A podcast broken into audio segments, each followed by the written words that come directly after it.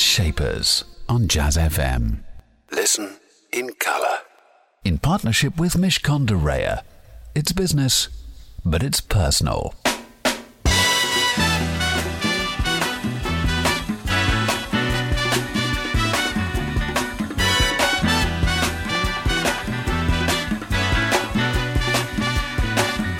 Hush not, child,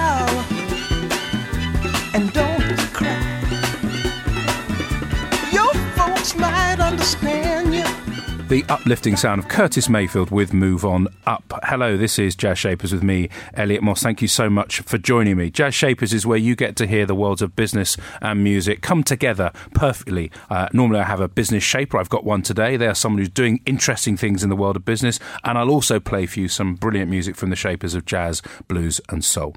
My business shaper is Kresse Wesling, and she is one of the co founders of a brand called Elvis and Kresse. They are environmental designers. They make really beautiful things from products that have um, maybe seen better times, but they make them look absolutely extraordinary. You'll be hearing lots from Kresse about her amazing business and all the work that she does in the world of charity as well.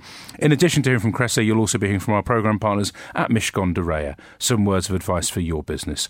And then the music. Well, we've got brilliant music today from Ibrahim Malouf, new music from Christian Scott, and this from Rebecca Ferguson.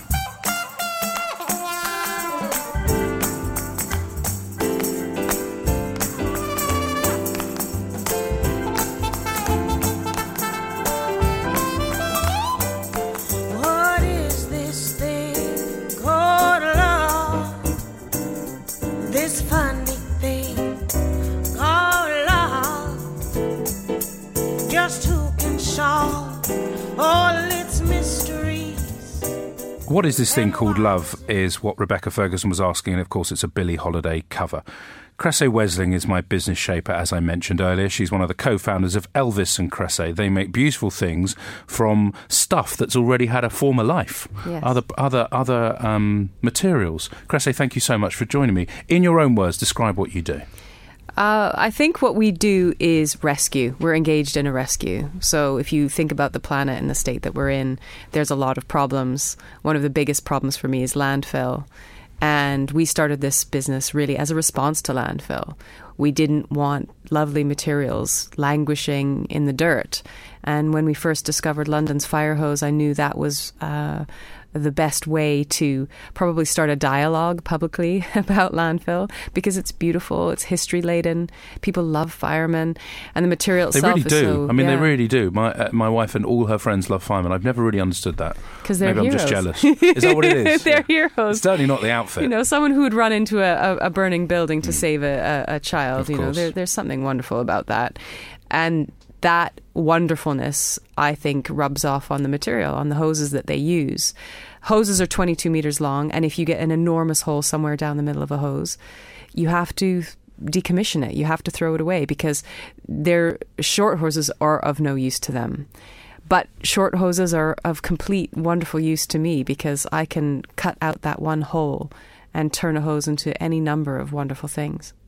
Now, you didn't start in this world um, of, of work doing things to do with rescuing No. beautiful material. Tell me a little bit about how the politics and Chinese student from McGill in uh, in Canada, you're Canadian. I mean, we always make distinctions between Canadians and Americans, and Yes, you're yes. definitely Canadian. Um, tell me a little bit about your journey from the world of money and, and venture capital into this world that you've now you've now entered. Uh, uh, certainly, I suppose uh, a long journey, but fairly straightforward. When you're born and raised in Canada, you have this big playground, and it's uh, it's nature, and it's bear, and it's moose, and it's wonderful, and you sort of assume that that's the way the world is. And then I got a scholarship to study in Hong Kong when I was 16 years old, and I did a two year program there at a United World College, and I was just transported into this city state where. I was living with students from um, 70 different countries. Our goal was to discover solutions for world peace through being educated together. So, quite a liberal place. Um, and yet, in Hong Kong itself, you have the untreated sewage of 7 million people going straight into the sea. Okay. So you have all these wonderful things happening in my brain. And at the time, I did think that the way to go back into the world as an adult might be to do it through the political spectrum. So when I left Hong Kong, I went back to Canada. I went to McGill and I studied politics because I genuinely thought I'll be Prime Minister of Canada and I'll sort things out. And what I discovered when, while doing a political degree um, was that I have more of a dictatorial nature. And Great self awareness. uh, well, I don't think it was self awareness. I think people were telling just me. Just told you, yeah. Yes. You learnt to be self aware when they all said you're a dictator. Um, I like to do things in a certain way. I don't like to compromise, uh, particularly when it comes to the environment or when it comes to values. And I think that that although I love and appreciate democracy and I'm so grateful to live in one, I couldn't possibly um, work in that system. It's too uh, reactive. It's too compromising. And I think it's terrible that we criticize people for U turns when actually they should be allowed to understand they've made an error and fix it. You know, I just don't like the political space. So then I had to seek other avenues and got miraculously hired by a venture capitalist. And although she wasn't values laden, she was very good at spotting opportunity. So I learned amazing things from her in Hong Kong.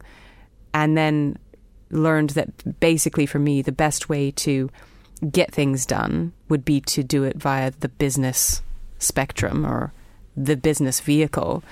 Because as soon as you're making money, you can do what you want. I learned that businesses are quite liberating that way, a good place for a dictatorial person like myself. And we're going to hold it right there. It's exactly where I want to leave it because, yes, wait to see what the dictator went and did next. Time for some music before you get to hear that. It's Twin, it's from Christian Scott, it's new music from the innovative New Orleans trumpet player.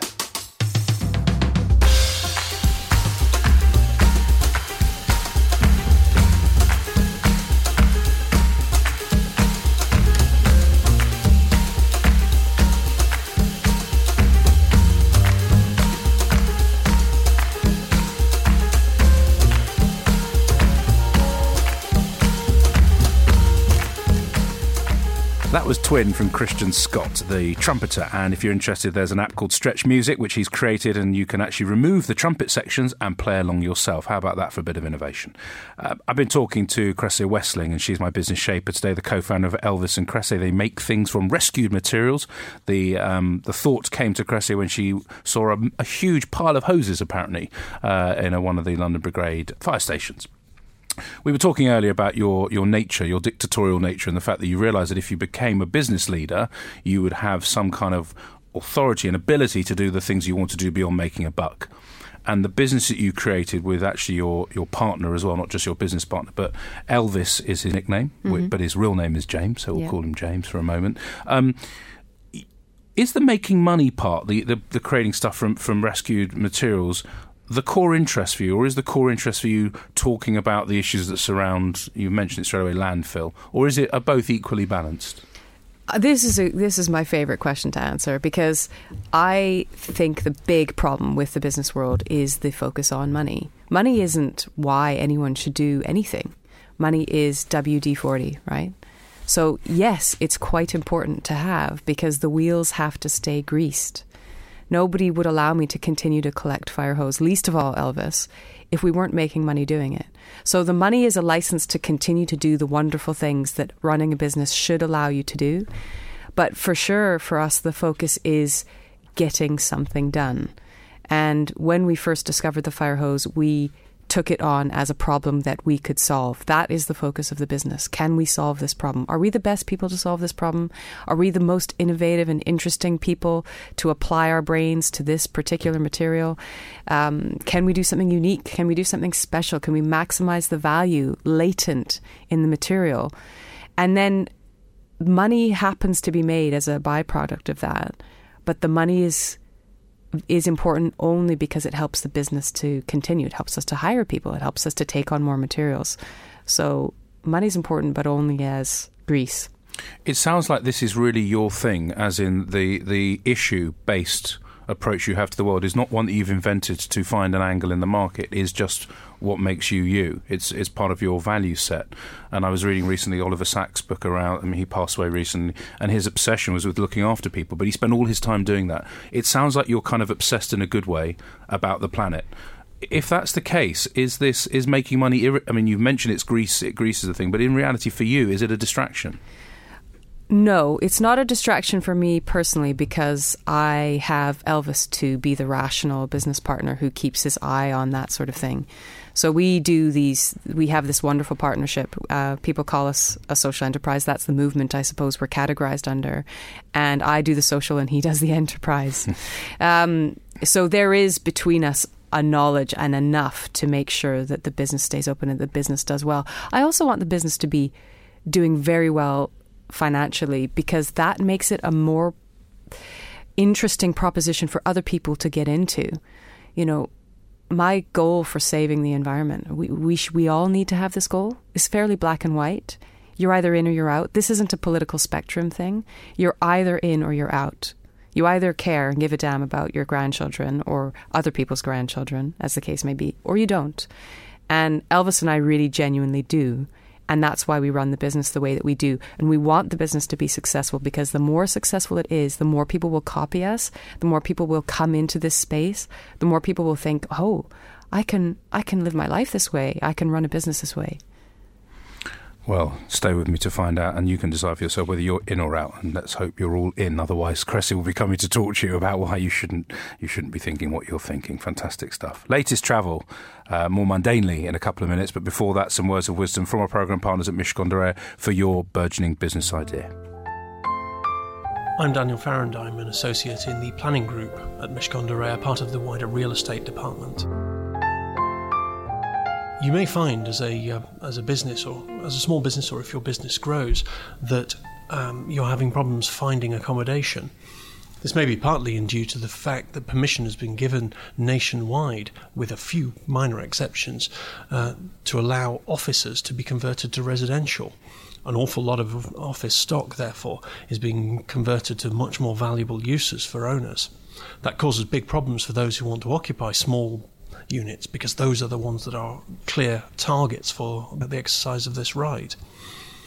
There is some hope on the horizon, however. Uh, we've been engaged with a few clients uh, on large mixed use development schemes who have either offered or have been asked to provide starter units for commercial occupiers, um, be they tech startup industries or, or just small office or retail units. This is almost the equivalent of affordable housing for the residential sphere, where uh, in granting permission for housing development, a local authority might insist that some of those are made available to uh, those who can't afford to occupy it on the open market. A similar sort of concept of affordable commercial units is gaining more ground and it is worth investigating. Jazz Shapers on Jazz FM in partnership with Mishcon de Reya. It's business, but it's personal. You're listening to Jazz Shapers with me, Elliot Moss. Every Saturday, I have the privilege and pleasure of meeting someone who's shaping the world of business. The person shaping the world of business and a lot more besides today is Kresse Wesling. She's one of the co-founders of Elvis and Kresse, and they make uh, lovely products from uh, rescued materials. But as you'll have been hearing earlier, Kresse's focus as part of that is that the more successful they are, the more they're able to actually deliver on their social mission, which is to ensure that the planet is still there, uh, doing good things for our grandchildren and so on a big part of um, many people I interview are their values, but I don't think I can recall someone where their values really are on an equal footing with the, the purpose of their business. I think I'm right in saying, tell me if I'm wrong, 50% of all your profits go to charitable um, endeavours. Yes. Is, and, and how have you. How do you manage to live on that? Have you just decided what you and Elvis can can exist on financially? Have you cut your cloth accordingly, or is the business making so much money that, that this is an, an irrelevant question? Well, I think we need to think about profit. Profit is surplus at the end of the year. It's what you've made, it's in excess of your needs, in theory. And most businesses use profit to reinvest. We just use 50% of our profits to reinvest. And actually, I consider the charitable donations to be a reinvestment because they're always linked to the raw materials that we rescue. So, in the case of the fire hose, we all of the sales that happen of the fire hose collection, the 50% donation at the end of the year goes to the firefighters charity. So it goes back into the fire service community. And having 66,000 stakeholders, because that's how many fire service personnel there are in this country, is an incredibly powerful support for a young, growing business. Mm. You couldn't pay for that kind of brand ambassadorship and and I think why not do it in this way? It's a completely different way, but I've often made you know parallels in business. I, I met um, one of the I think he was one of the chairman of Shell at the time. I thought there was just one. And I said, look, why don't you give 50% of your profits to charity or, or not? Why don't you reinvest 50% of your profits in renewable energy? Do you know how many people would go to Shell for their petrol? All of us. We'd all go there. And uh, apparently there was, you know, shareholder revolt and all these other issues that they might have to face. And maybe that's why it's useful not to have shareholders, I suppose. And on that point, that the partnership works as two, the, the, the two of you who, who um, you know, became had a relationship and created a relationship before you went into into business. The nuances of that do they work? And do they, are there often are there sometimes tensions that you can't resolve as easily because you're involved as a couple, as an engaged couple, indeed? Actually, I think there there definitely are tensions, but I think they're easier to resolve because we're a couple. You can't ever run away from this business because it's a personal commitment that we've both made. I think a lot of people have their home life and their work life, and we don't. We have a life, we live it all together. And in the same way that I fell in love with Elvis when I first met him, I fell in love with the fire hose. And I like to bring all of that into my life. And we like to have that all together, all in one place. We live and work in the same site as well. And that's really to save time. If you have a mission, if you want to get something done, you'd better do it with the people that you love and find most interesting, most funny, um, most challenging.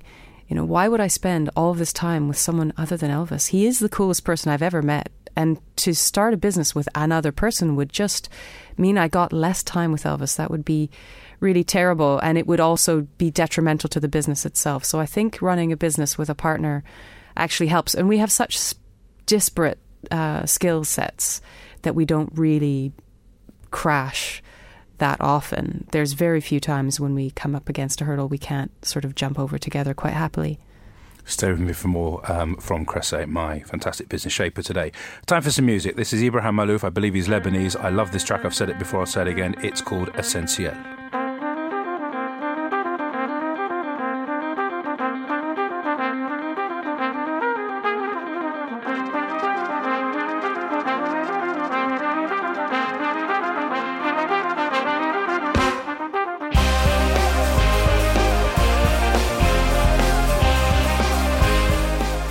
Essentiel from Ibrahim Malouf. It's powerful and punchy, isn't it? Kresse, you, you, you talk about partnership um, within your business, and obviously in your line of work, and what I mean by that is in the line of missions and things, you have to build bridges in lots of places. Um, I think in 2012 you were named a, a young global leader by the World Economic Forum. In 2011 you were European winner of the Cartier's Women's Initiative Awards. You've got an MBE all these things say to me that you're good at creating relationships with people that need to hear you and do something about it. Is that true? And if so, where do you think that capacity has come from? I, I think that we do something that we believe in. I think that we do it well. When we decided to make handbags out of fire hoses, we decided to make the best possible handbags we could. They are beautiful things. And there are a lot of stakeholders involved in that. There's the fire service, there's our craftspeople, there's everyone that you meet. You need them to believe in you because that's what they're buying. If you talk about luxury fashion, people are buying um, heritage, provenance, history. And we were a startup, we were young. So all we had to share was ourselves and our story. And I think it's really easy to share a story like ours because it's it is what it is. It's not a marketing tale. It's not something that we got together in a room and decided to do because um, it would look good in the media. It's something we do because we love it. And I suppose it's easy to form relationships based on that because people are attracted to that authenticity. And we're very open. You know, the, the workshop we run is open. People can come down, people can stay the weekend, people can discover everything about what we do. It's very transparent. And I think that helps with building relationships. And that being yourself, that authenticity and all that, is that something you've learnt along the way? And I don't mean that in a you're inventing authenticity. I mean, have there been people in your life that have said to you, Kresse, just be yourself? Have you had guidance like that? Or was it totally inbuilt and from within?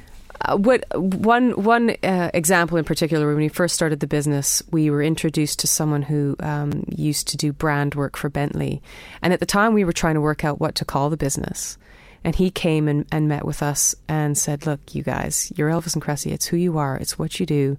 Just put that on the products. Be that. And we thought, yeah, why not?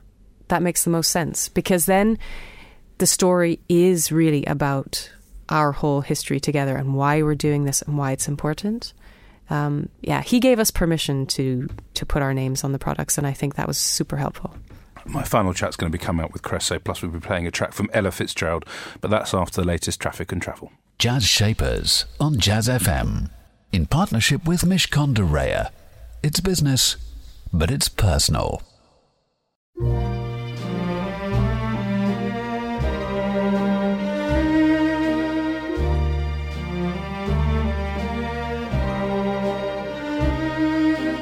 Every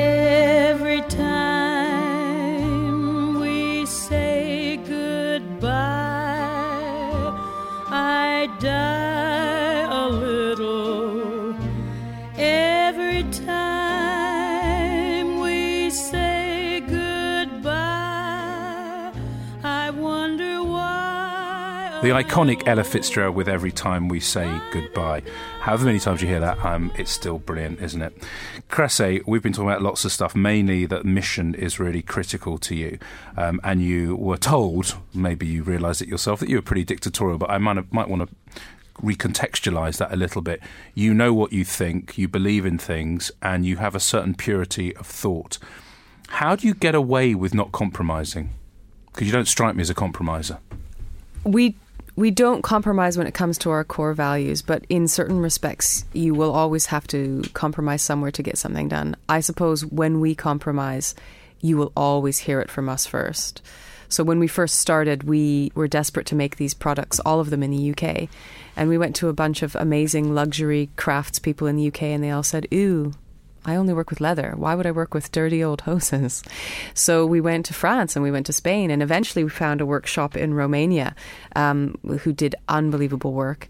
And that was our first workshop was in Romania, and that was a compromise for me because there's obviously a footprint associated with shipping the hose out there and shipping the products back. But that was the only way to save the hose. So if I have to compromise a little bit along the way to ensure that the greater mission is being achieved, then yes, I will. But I will also be very, very, very transparent about that. And I think that's the only way to have acceptable compromises is if you can tell them to the world. If you're if you're ashamed of them or embarrassed, then you have to uh, turn back and start again. And aren't you ever overwhelmed by what you're trying to achieve as part of your mission? Because uh, any right minded person would say, including me, that the planet's critical. We've got to protect it for, for my kids, my children's kids, and so on and so forth. But the sheer enormity and the processes and the landfill and the superstructures and the world that we live in mean that it's a really hard fight. Does it ever not just stop you and go, whoa, where do I start? Or are you, have you started and doesn't it matter how much you achieve, if you know what I mean? Oh, well, the, you would be insane not to be aware of the enormity of this task. It's not something that I can solve by myself, or that Elvis and I can solve together, or that the people of the UK can solve as a nation.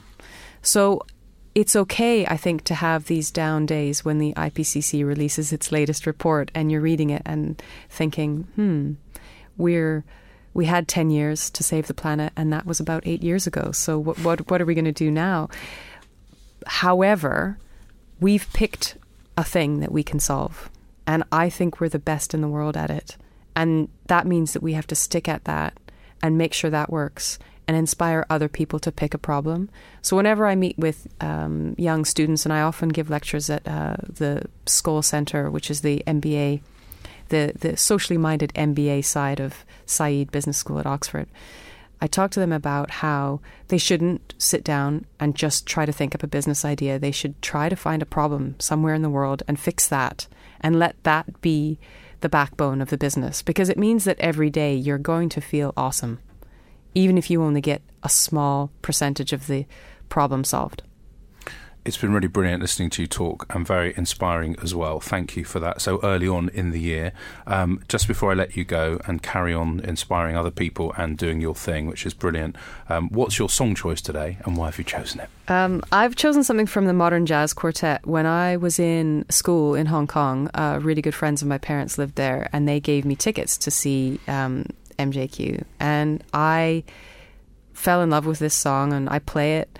And I play it and I play it and I maybe it transports me to somewhere I've never really been, which is Spain, and maybe, um, maybe it just chills me an, out enough to focus on the next task. Uh, I'm not sure, but I love this piece. And it's called Concierto de Aranjuez, I yes. believe. Yes, and I'm glad you pronounced that rather than me. Well, my Mandarin's no good, but my Spanish isn't too bad. Here it is, especially for you. Thank you so much. Thank you.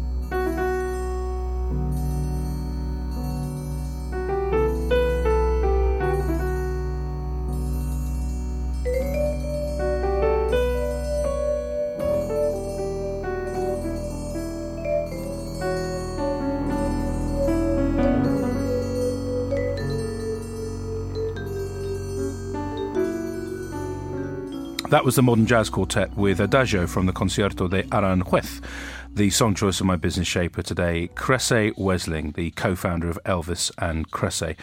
Talk about a person on a mission, absolutely focused on rescuing materials and the environmental quality that we all hopefully enjoy going forward. Innovation at the core of her business, really important to her, and a really interesting approach to an integrated view of her life. Work, values, and home all coming together in one place. Brilliant and unusual stuff. Do join me again, same time, same place. That's next Saturday, 9am here on Jazz FM for another edition of Jazz Shapers. In the meantime, stay with us. Coming up next, it's Nigel Williams. Jazz Shapers on Jazz FM. In partnership with Mishcon de Reya. It's business, but it's personal.